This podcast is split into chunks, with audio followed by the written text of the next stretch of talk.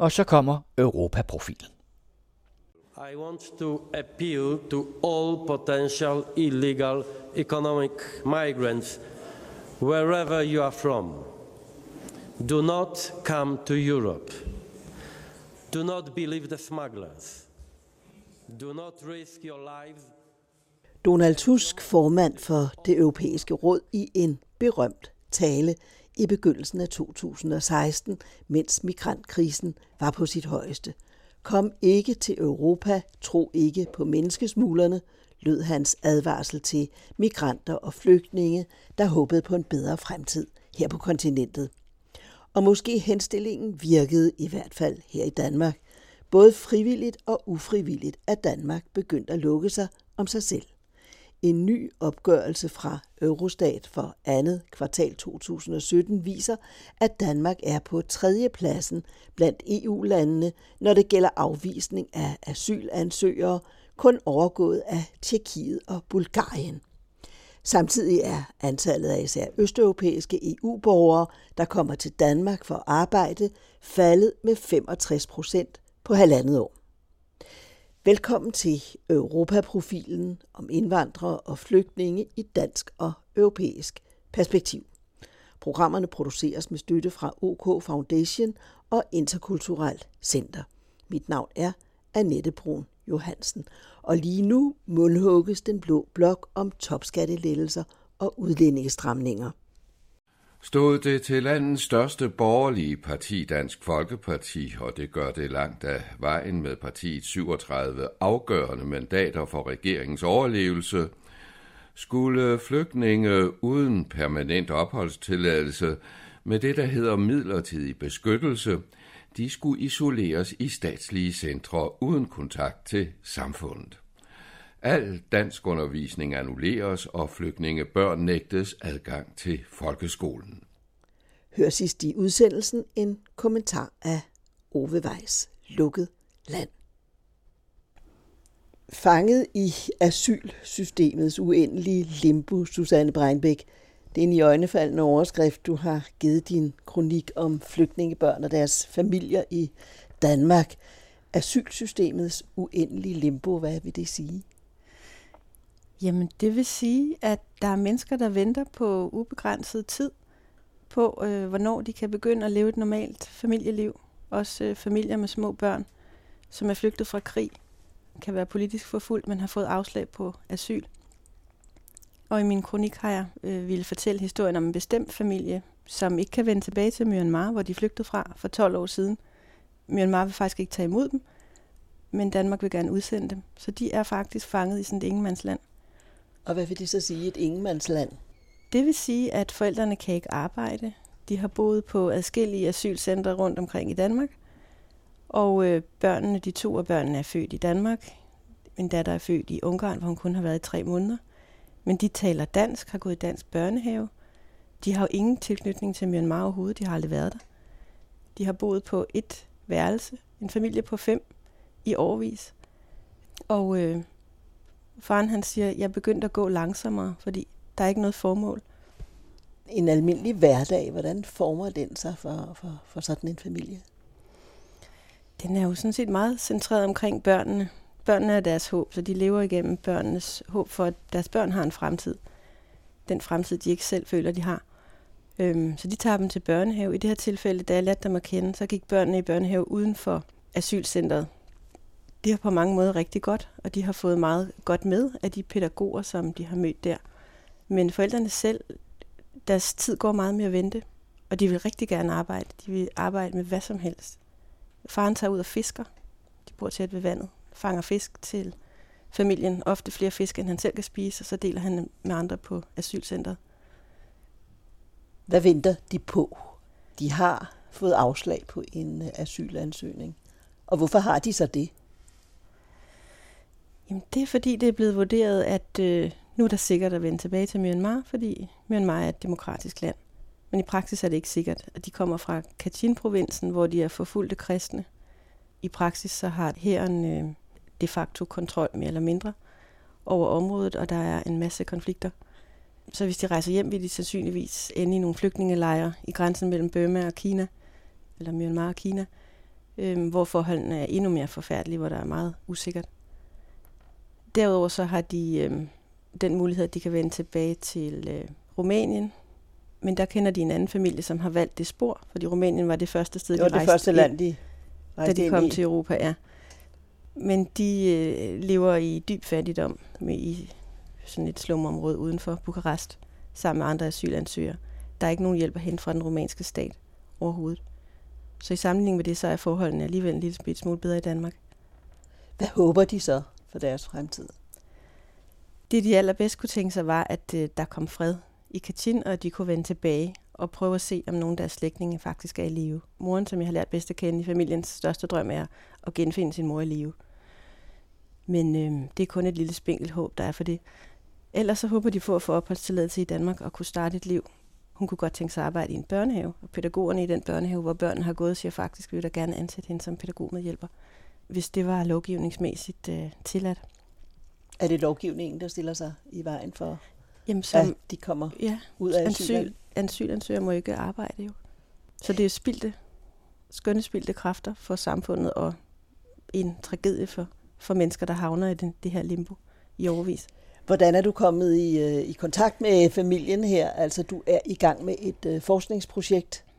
Ja, jeg er i gang med et forskningsprojekt på UCC, som egentlig handler om mødet mellem flygtningebørn og deres familier og danske dagtilbud. Så det har primært fokus for familier, der har fået asyl, og på de udfordringer, der kan være forbundet med det for pædagoger, at øh, integrere de her børn i danske børnehaver og vuggestuer. Men øh, nogle institutioner har også øh, børn, som er befinder sig i asylfasen, og det er her, jeg har mødt denne her familie og andre familier i lignende situation. Hvad er forskellen på at være en familie, der har fået asyl, og en familie, der venter på eventuelt at få asyl, eller allerede har fået et afslag? Det er en fuldstændig altafgørende forskel. Når man har fået asyl, så kan man jo starte med at opbygge et nyt liv, hvilket selvfølgelig også er svært. Men øh, de familier, der har fået afslag, de, de lever igennem deres børn, som jeg sagde. Forældrene kan ikke se en fremtid, men bliver bare nødt til at overleve. Der er mange eksempler på, at de får psykosomatiske symptomer, som moren i den her familie også her beskriver, at hun bliver delvist larmet i sin arm. Der er mange mennesker, der tager antidepressiv medicin, simpelthen bare for at dulme deres smerter og blive trætte.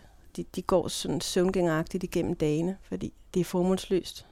Der er eksempler på nogen, der begår selvmord. Selv enlige med børn, som ikke kan se noget håb om, at deres liv skal forbedre sig. Jeg kan nævne en øh, kurdisk familie fra Irak, som jeg har lært godt at kende, som også for nylig har fået afslag på asyl. Og de har befundet sig to år i Danmark og har lige været igennem retten i flygtningenevnet, hvor de havde en advokat, der tog dem igennem. Det er standardprocedur. Og øh, i de her møder, som jeg også fulgte med i op til retssagen, der forklarede han dem, at problemet er, at retten ikke har troet på jeres forklaringer, men hvis I kan overbevise dem om, at de taler sandt, så har I ret til asyl. Og øhm, efterfølgende, så fik de alligevel et afslag. Men han gav dem den begrundelse, at I gjorde det faktisk rigtig godt, og retten troede på jer. Men nu er det blevet vurderet, at da de hændelser, I har været udsat for, ligger så langt tilbage i tiden, så kan de ikke ligge til grund for at give jer ophold, og nu har I så alligevel fået et afslag. Og han indsendte så faktisk en klage til Genève, til FN's menneskerettighedskommission. Og det er ikke ualmindeligt, at han gør det, siger han. At der er mange af den type sager for øjeblikket. Og er der kommet svar herfra? Der er, ikke, der er ikke kommet svar, og det vil der tage flere år, før der gør. Så uanset hvad, så vil de hænge i det her limbo i nogle år endnu. Hvad tænker du selv som, øh, som forsker og som øh, en, der beskæftiger sig med, med hele det her øh, område og hele den her problemstilling? Hvad tænker du om, om sådan et sagsforløb? Jeg tænker, det er dybt problematisk. Øh, vi burde leve i et retssamfund, hvor man kunne have tillid til, at øh, der ikke er politisk farvede beslutninger. Jeg synes, det er dybt bekymrende. Men derudover så føler jeg sådan lidt en forpligtelse til at fortælle nogle af de her historier, fordi de kan jo ikke selv udtrykke sig. Du har kendskab til endnu flere asylansøgere sådan på det personlige plan. Ja, det kunne jeg fortælle om. Nu har jeg nævnt to familier her, hvor begge, i begge tilfælde er de bønder, men øh, der er jo hele spektret af også er meget højt uddannede mennesker, som sidder i klemme, fordi byråkratiet kan volde problemer. Eksempelvis øh, kan jeg nævne en, øh, iransk mand, jeg kom til at kende, som øh, er uddannet sociolog og har fået Ph.D.-stipendier tildelt, både i Kanada og i Tyskland, men som har det problem, at han kan ikke faktisk starte på sit, sin, sin forskeruddannelse, fordi så risikerer han at miste sit tilknytning til Danmark. Han har befundet sig her i fem år, men det, det er nu otte år, man skal være i det der limbo, hvor man optjener retten til at få vejet ophold. Men som statsløs har han faktisk ikke noget pas. Han kan ikke vende tilbage til Iran, hvor han risikerer dødsstraf. Så det er jo voldsomt lang tid at være i det limbo i otte år, og så være højt kvalificeret. Det er helt tydeligt, at øh, der er noget galt med byråkratiet, som spænder ben for sådan et menneske. Det er jo en personlig tragedie for ham, men det er jo også et tab for Danmark, at man ikke kan bruge de ressourcer bedre. Nu arbejder han faktisk gratis i forskellige forskersammenhænge, fordi det er for svært, det er rent biokratisk at få lov til at arbejde på små kontrakter her og der, suppleret med udlændingeydelse osv. Så, så ja, det var et eksempel på en anden historie at de her højtuddannede mennesker, som er i klemme i byråkratiet på, på den her måde. Kan du sige noget om mødet med det europæiske asylsystem? Altså, hvad sker der, når man får asyl? Og hvordan ser situationen ud, når der, når der kommer afslag? Det må jo være en europæisk problemstilling, vi har fat i her. Ja, det burde det være, men det er jo der, hvor jeg tænker, der burde være langt mere samarbejde mellem landene. Det er tydeligt, at man egentlig forsøger at lukke øjnene lidt for det her fælles problem, men at sende, sende folk videre. Hvis folk frivilligt rejser videre til et andet land, så er der et problem mindre i Danmark. Det indtryk kan man få i hvert fald. Det sker jo også af til, at der er folk, der forsvinder om natten fra asylcentrene. Så prøver de lykken i et andet land. Så er de uden for Danmarks ansvar, og så er der måske et problem mindre. Susanne Breinbæk er Ph.D. og adjunkt på Professionshøjskolen UCC. Og nu Søren Hus med mig og mine tanker fra Mitlivsvisen. Omtrent midt i universet i udkanten af Mælkevejen et sted Suser en stjerne gennem mørket. Og moder jord hun vivler med. Og en af hendes dale I det grønne ligger der en mand. Kigger på bjerge silhuetter I tusmørkets grænseland. Mig og mine tanker. Vi skriver os en sang. Nærmest på bestilling Må holde julene i gang. Jeg har endnu ikke mødt Et menneske, der havde alle svar. Så meningen med livet svarer jeg at være far. Og jeg mærker, det er nok at ligge lige her og tænke, hvad hvis livet det nu er præcis så langt som det skal være. Mig og mine tanker, vi skriver os en sang nærmest på bestilling må holde julen i gang. Mm. er mig og mine tanker har skrevet denne sang. Den er som os ikke noget særligt i den store efterklang.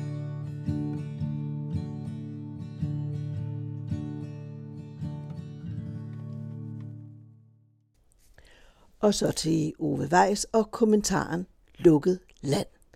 Både frivilligt og ufrivilligt er Danmark begyndt at lukke sig om sig selv.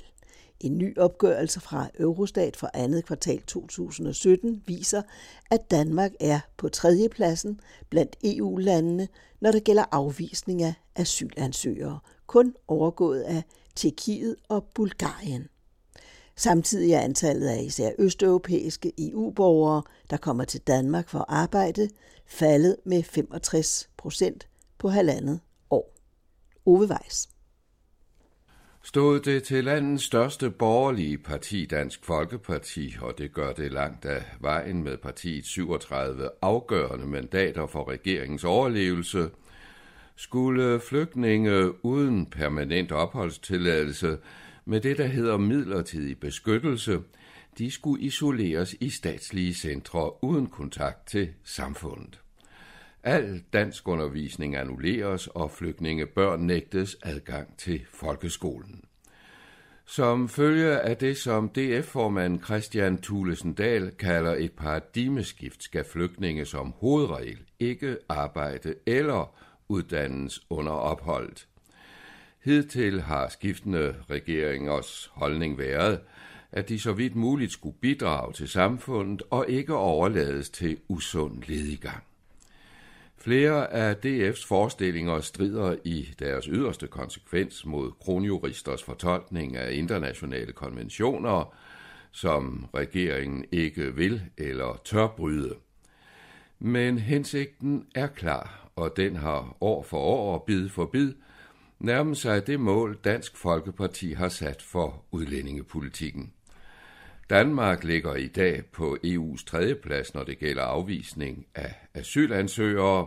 Det fremgår af en netop offentliggjort statistik fra Eurostat, EU's statistiske kontor, som sammenligner medlemslandenes statistiske data på udvalgte og centrale emner. Udlændingestyrelsen herhjemme anerkendte i anden kvartal 2017 blot 26 procent af ansøgningerne om asyl mod 82 procent i samme periode året før. Kun Tjekkiet og Bulgarien er skrabere. Det sker samtidig med, at nye tal fra Danmarks Statistik viser, at der i 3. kvartal 2017 er 8.400 flygtninge i lønmodtagerjob. Det svarer til, at cirka hver fjerde flygtning er i arbejde, det største antal siden man i 2008 begyndte at registrere jobomfanget for denne gruppe. Nogle af de 8.400 flygtninge er i offentligt støttede job som følge af trepartsaftalen mellem regeringen og arbejdsmarkedets to parter, men Danmarks Statistik vurderer, at langt de fleste er i ikke støttet beskæftigelse. Når det gælder afviste asylansøgere, der på grund af konventionerne eller de potentielle modtagerlandes uvilje ikke er muligt at hjemsende, finder Dansk Folkeparti også en i hvert fald diplomatisk udtrykt forståelse i regeringen. Støttepartiet har foreslået at anbringe afviste asylansøgere på en eller flere af de cirka 300 øde øer, som findes i Danmark. I september var antallet små 1000 afviste asylansøgere, mens der i øjeblikket er ca. 4.200 syriske flygtninge, som for de flestes vedkommende kom hertil med strømmen fra Syrien i 2015. De er flygtet både til centre i nærområderne og til Europa, drevet af krigshandlinger Danmark har deltaget i, og nu er de under midlertidig beskyttelse. I et skriftligt svar til Berlinske lød det for nylig fra udlændinge- og integrationsminister Inger Støjberg, citat, Jeg er altid klar til at se på gode idéer til, hvordan vi kan forbedre kontrollen med afviste asylansøgere. Det gælder naturligvis også forslag fra Dansk Folkeparti. DF's udlændingeordfører Martin Henriksen uddyber den praktiske side af forslaget. Måske kan vi finde en ø, hvor der allerede er noget bebyggelse, men ellers kan det være alt fra containerboliger til en tætlejr, siger han. Ideen er i nogen grad inspireret af den australske model, hvor bådflygtninge opbringes inden landgang og sendes ikke til en øde ø, men til øgruppen Nauru i Stillehavet, hvis regeringen mod eksorbitant betaling har indvilget i at huse flygtningene i op til fem år. Hvad der videre skal ske, ved ingen. Henriksen lægger ikke skjul på, at målet er totalt stop for asylansøgere med lås og slå på grænsebummene og med Danmark som lukket land for fremmedes permanente ophold. Et forløbigt skridt er finanslovens bevilling til bemanding af en halsnæs hidtil ubevogtede grænseovergange. Paradigmeskiftet har ikke umiddelbart ført til mange for venstreledelsen for uroligende protester i baglandet, men det ulmer. En efter sine ganske dækkende liberal reaktion, også et stykke ind i Venstres rækker, kom fra partiets tidligere mangeårige politiske ordfører, EU-parlamentarikeren Jens Rode. Han konverterede for to år siden til de radikale og er dermed stendød i venstretoppen, men alligevel. På Facebook henvendte han sig direkte til sin gamle kampfælle, finansminister og venstrekronprins Christian Jensen. De to var i flere år tæt forbundne unge venstreløver, Jensen fra Herning, Rode fra Viborg. På Facebook skrev Jens Rode citat. Hver gang man fodrer DF's indre svinehund, bliver den blot mere sulten. Husk det og stå fast, som du gjorde på tv i går, Christian Jensen. Træk en streg. Historien og hvor børn vil dømme dem, som medvirker til disse perverterede forslag hårdt. Citat slut. Godt et døgn efter flyttede Løkke Rasmussen forhandlingerne med Dansk Folkeparti over til sig selv i statsministeriet, mens Christian Jensen tog sig af finansloven. Jensen nyder ikke DF's tillid. Dagen efter forliget rejste partiet ligefrem offentlig tvivl om Jensens fremtidige lederskab i Venstre.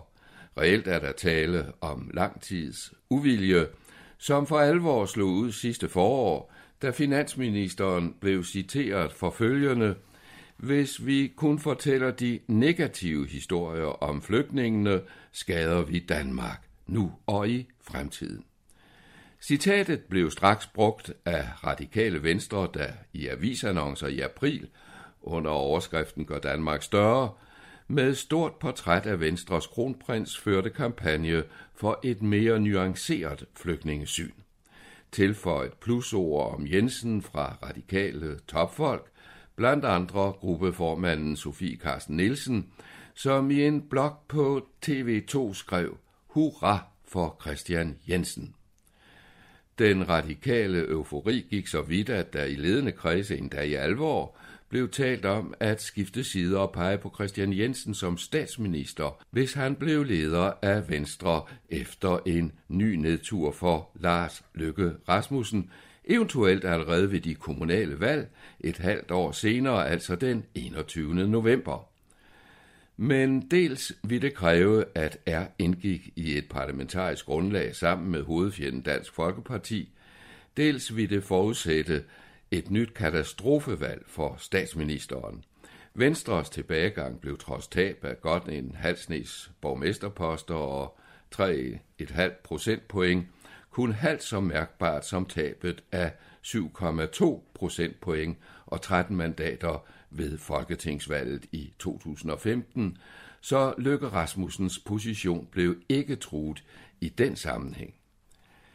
Endelig spillede flygtningepolitikken ingen rolle, ikke større rolle i hvert fald ved lokalvalgene, hvor Dansk Folkeparti med et svagt resultat på 8,8 procent var ene om at trække udlændingespørgsmålet ind i valgkampen med en landskampagne, som lød Stem dansk, også lokalt. I øvrigt et slogan hentet fra det første folketingsvalg efter genforeningen i 1920. Her blev samtlige danske partier i Sønderjylland enige om at undlade propaganda for egne interesser og i stedet samles om at opfordre sønderjyderne til stem dansk.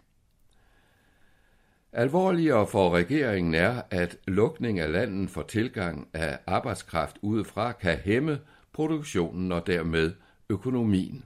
Dansk Industri, DI, som med over 50 procent af indflydelsen i Dansk Arbejdsgiverforening er landets stærkeste arbejdsgiverorganisation, har presset på for at få flere flygtninge i arbejde.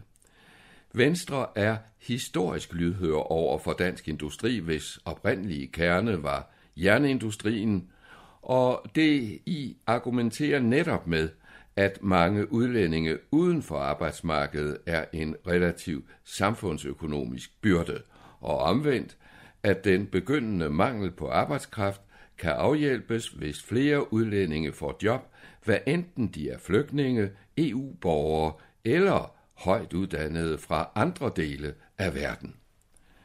At bekymringen er reel viser udviklingen de sidste halvandet år, hvor antallet af især østeuropæere, som kommer til Danmark for at arbejde, er faldet med 65 procent, samtidig med, at antallet af flygtninge som mulige arbejdstagere er dykket kraftigt siden tilstrømningskrisen i 2015.